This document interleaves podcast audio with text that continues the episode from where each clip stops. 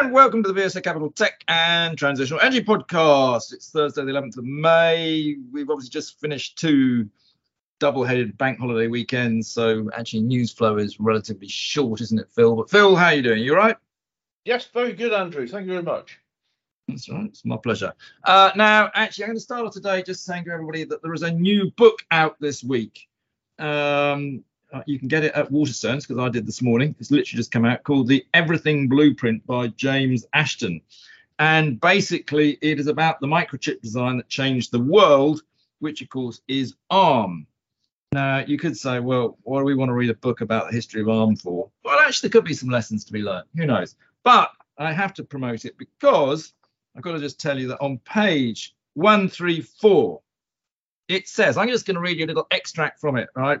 Although much of ARM's IPO preparation was done with the US in mind, Morgan Stanley confirmed investor interest in the UK, which was traced to Lee Morton and Andrew Monk, two salesmen at the city broker Hoare Govett, who had followed Acorn for years and evangelized about ARM during its development. They were sure there would be enough demand to justify a stock listing in London too, which is what we then went and did. So uh, it's nice to see that my recognition for helping in the creation of ARM which was probably U- the UK's one of the UK's most successful companies, is recognised in a book. Are you impressed, Phil? yeah, I'm usually impressed, Andrew. Oh yes. Anyway, uh, now actually last week I wasn't on this recording because I was in Israel at, uh, at Tel Aviv, uh, which I've got to say is Tel Aviv is like Margate on steroids. It is the most rundown place I've ever known. All the buildings are 1960s, but my God, it's got a lively life um, 24 hour partying. Not that I was, by the way. I was trying to sleep, but you couldn't for the noise. Um, but basically, it was all all tech companies presenting at this Go for Israel conference run by Cukierman, uh, which is one of Israel's largest investment banks. That I also had sort of meetings with, shall we say? Um, and it actually was very interesting. But I mean, we we I had sort of chats with some of the companies there, Adionics, Robotican, Snappers, StoreDot, Stargo, Extralit, just to name a few. Um, the only problem I found was that, you know, they it would appear that they haven't realized that tech valuations have come down across the rest of the world. They still have valuations in mind that are ludicrous, and most of them weren't making any money. And as we all know, there's not a lot of money around at the moment to go into funding these companies and they didn't really seem to have totally appreciated that either. So some really interesting companies, but they need to get real and realize what's happening in the in the rest of the world. Unfortunately, I think. Um, and uh, sadly, I think it's fair to say that the rest of the world is finding life pretty tough at the moment. Uh, for want of a better word, the window is shut when it comes to funding. Um, people just don't have any money. Um, and it's not, of course, helped that uh, we're recording this actually at um, half past 12. And the Bank of England has, of course, just raised its interest rates again from 4.25% to 4.5%. You have a view on that, Phil? Uh, well, it makes savings rates more attractive, which means money goes elsewhere rather than necessarily into stocks and shares. So it does make it a bit tougher. And it's been a very fast rise, hasn't it? Um, you know, since January, and it always takes time for these things to rattle through. But I, I, I do remember reading that uh, a lot of reports on interest rates historically, and saying like five percent was a sort of normalised area to be at, really, rather than down at zero where we were, or the extreme sort of fifteen percent that we saw in the eighties. Yeah, I, I, mean, I, I've been saying that for about two years that five percent is the sort yeah. of where they should be, and I think we've said it on this podcast. But what I would say is by the whole sort of well, there's two points I'd make. First of all, in the West, we're all raising interest rates together, and what that is like, I was trying to describe this to a client. It's like everybody at a football match standing up together. Actually, it doesn't help. You all still can't see anything, if you see what I mean, because you've all stood up together. You may as well all have stayed sitting. At least you were comfortable and in the current environment, I think that's really what we should be doing with interest rates. Actually, we've, we've all followed each other, so we, none of us have benefited. We should have all just stayed sitting, uh, because of course the trouble is raising interest rates. What that does is it puts more pressure on businesses, so they try and push up their prices to recoup it. Pushing up their prices increases inflation. That's what we're trying to solve. So it's a sort of it's. I mean, one of the problems is uh, we're moving away from tech here. I completely accept, Yeah, but yeah. one of the problems is that the, the Bank of England only has basically one lever to try and get inflation down, and that's interest rates. That's like trying to fly a plane with just a throttle and no control column. Now you can do it, and actually, funny enough, when I was learning to fly, I did do it once. Actually, you can actually instead of having ailerons and that sort of thing, you open and close the windows and the doors. And I did actually manage to land a little Cessna 152 with just a throttle and not touching the control column. But it's bloody tricky and bloody dangerous, frankly. and I don't recommend it.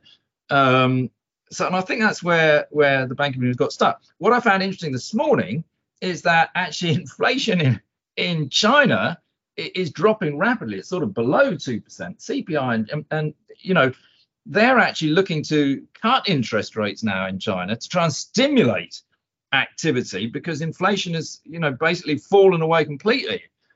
Now, this is strange that China, the East is doing the opposite. The West, or are we going to follow the East? I don't know. But I'll tell you what, I don't actually think just pushing up interest rates at the moment is going to achieve what they think it will. It's the wrong lever. That was a little bit of economics. Sorry, I threw that in on a tech and transitional energy podcast. No, but it's but, but it, look, it's it's all important and clearly impacts the sector and demand on the sector. I mean, I was reading about the, the uh, sort of employment uh, numbers in the UK as well this morning. Um, you know, this is latest data from KPMG's jobs report about recruitment trends in April, and it said that um, permanent recruitment activity fell at the fastest pace since January 2021 when the UK was in COVID lockdown. This is in April, um, and it's saying sharpest slowdown were in the IT and retail industries, hotels and catering. So, you know, if we start to see, you, you, well, as as you very clearly aware as an employer, Andrew, that you know employee costs have been going up um, because of shortages of employees, and now you know there's data saying that that may not be the case. So, so you know, we will see see what impact it has on inflation. Um, other, I tell you what, other interesting. This this caught my eye. Um, and given uh, I was at a, I was at a technology investment conference yesterday in Cambridge, um, and talked to a number of businesses, and they a very interesting thing came up. Is if you read the news, you really do think that everything's going to, you know, complete doom. Whereas actually, you talk to businesses, and not necessarily the case. Um, but this was a this was a, head, a headline on uh, overseas funded. So this is inward investment coming into the UK. And this was data from Ernst and Young, um, and it said that the UK saw a number of overseas funded projects decline by around six percent in 2022, but that the UK um, still attracted the second largest amount of foreign money into Europe. So this is foreign direct investment, and they're counting the projects. If France attracted the most investment, with Germany third behind the UK. Um, and it said that one reason for this drop was a decline in tech projects, but the UK still ranked ahead of Europe in the technology sector in terms of numbers of, of, of, of new projects.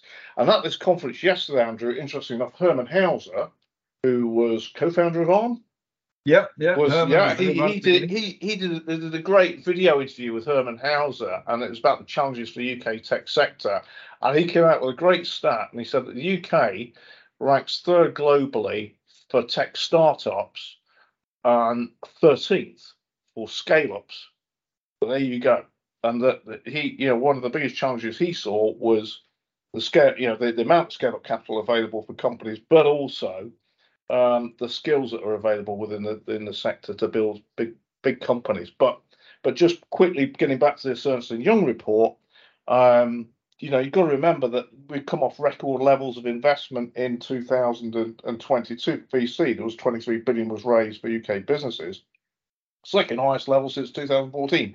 So you've got all of these tech companies that are being created that are gradually building up. Um, but you know, there's certainly, as you say, a shortage of capital at, at, around at present, but that they are going to need funding. So let's see what happens there.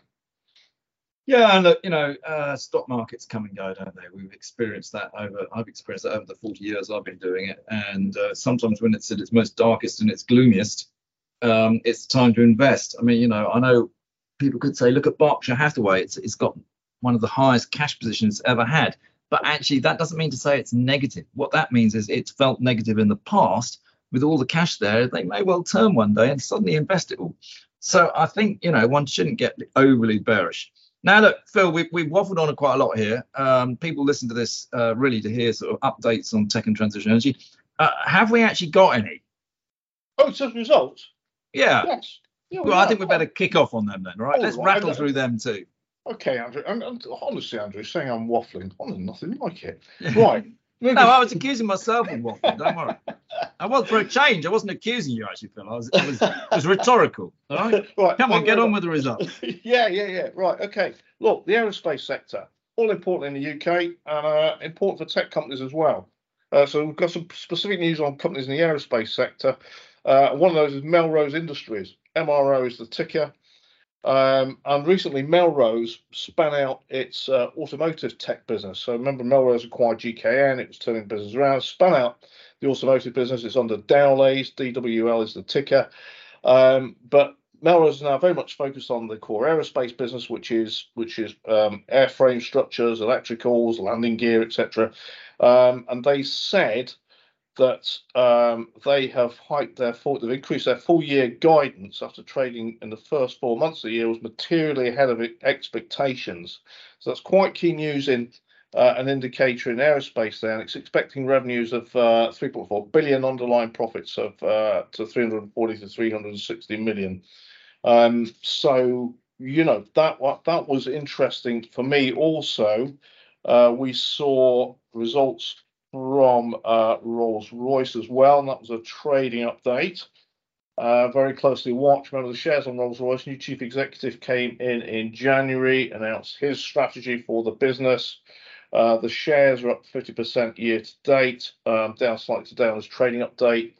Um, but they had said, and quite importantly, in terms of an indicator of aerospace demand, that they were seeing flying hours up. So this is aircraft using their engines. Remember, Rolls-Royce makes profits on uh, you know maintenance and service and spares.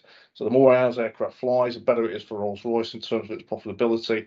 So it, it continued to see the, uh, the the flying hours up. Uh, it saw strong progress in defence uh, for submarine programs for reactors, but also new aircraft engine orders from India. Uh, the one thing the market didn't see, and I'd have been interested in seeing, is small nuclear reactor news, because Rolls-Royce has that technology. Um, but I think that the UK government has said that it's opening up uh, that market to tender, but that would have been good to see. It, it was actually their AGM. That's why there was a trading update. Yeah. Uh, I mean, on your flying hours, and I don't want to turn this into a, a travel uh, podcast, but it's a sector that I follow a lot. As you say, flying hours is going up. There's a lot of been in the press recently about how airlines are making mega profits at the moment. The reason is because they're flying less capacity, so they've been able to hike prices dramatically. I did notice that Heathrow Airport, which publishes uh, monthly sort of stats, etc., but isn't Mm. quoted, actually today they actually said there are early indications that passenger growth may be leveling off. Now, if passenger growth really does level off, and I think it will because prices have just got so high, and we are seeing that um, Boeing are pushing out very heavily discounted aircraft. We saw Ryanair put in a massive order for about 400 or something aircraft, the 737 MAX. Actually, we may start to see yeah, overcapacity come back into the market, which would be good because then prices could come back down again. Uh, from Rolls Royce point of view, that's fine. The more aircraft out there, the more engines, as long as they've got their engine selected. Um, but just be careful on that front. Anyway, I won't go onto the flying front because I can talk about that for hours. Uh, carry on, Phil. Right, so that's. That's aerospace. Another important sector for tech is industrials. Um, and Spirax Sarco, tickers SPX, 8.3 billion market cap. They have an AGM trading update for four months straight to April end. Um, and Spirax Sarco produce um, various steam technologies, um, but for controlling steam in industrial processing, uh, but also specialist pump technology that goes into the medical sector. Uh, and they, they, th these big companies always give sort of information that they gather on, on, on the sector that we get a, a proper view. And they said industrial production growth, this is broader industrial production growth, is forecast at 2.8% uh, this year. Uh, that's sort of, you know, that was an interesting figure, sort of given where inflation's at. But anyway, they, they're saying that was a global figure. Um, and they have said that uh, their growth was in line with expectations, uh, which is all sorts of fine. Um, but they said that um, their specialist pump sales and medical research, as well as Watson Marlow's division, were lower compared with the same period in 22 um, because of the high demand seen from biotech and pharmaceuticals in in the sort of COVID period. So that's a sort of in, interesting indicator, I thought, for the medtech industry, sort of on on spend there and a pattern of what's uh, what's happening there. But they said that the order. Phil, you've just uh, muted yourself. Phil, you're still on mute. This is going to be an interesting podcast because Phil has suddenly gone on to mute. Uh, I can't understand why. Um, and I'm back off mute. Sorry, Andrew. That that was a very amateur mistake. Anyway, I was sort of feeling a little bit, which is has been a bit of a weird podcast now because I'm going to have a funny little blank in the middle of it all. But carry on where you were, maybe. Right, quickly, my apologies. Right, uh, so Spirax Sarco, I was just commenting on their uh, results for their industrial equipment, um, but they were reporting record order books. So we're trying to watch at the same, you know, what companies are reporting at the moment, especially larger ones, on on sector demand. So that was good in industrials, but they're said on the medical side, it's slower because of a prior stronger period. So that was uh, that was that. Um, just quickly on tech, we saw that uh, WANdisco, which uh, WAND data data activation platform as it describes itself. This is the one where there have been accounting potential accounting issues.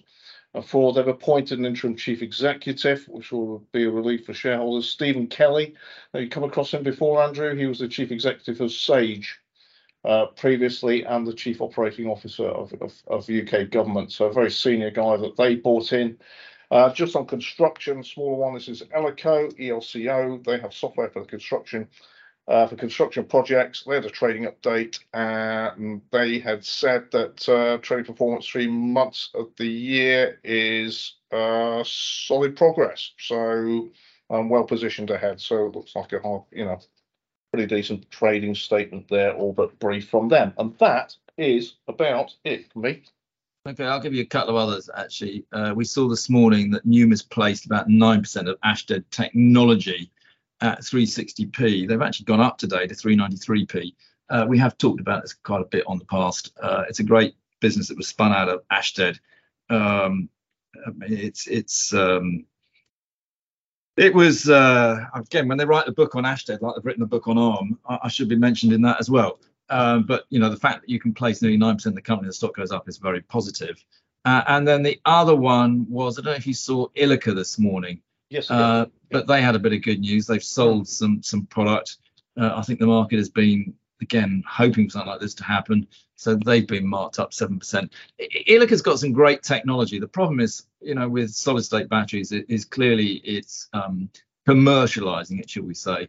Uh, it started life pretty much as a, want a better word, and please don't take this wrongly, as a sort of a univer- well, University of Southampton, bit of a project, shall we say, uh, bumbled around for ages and ages suddenly everybody got excited when the sort of the transitional energy boom took place, shot up to 250p or something, and then the transitional energy collapse took place. It's very similar to the internet around 2000. And of course, it fell all the way back down, but it's now slowly crawling its way back. So that was one too worth just pointing out. But if that's what we got, that's what we got. That's fine. I'm happy to wrap it up there because we got pretty busy and it's a short podcast. Um, some people might be relieved on that, Phil. It probably will be. And I promise not to uh, press the mute button uh, next week.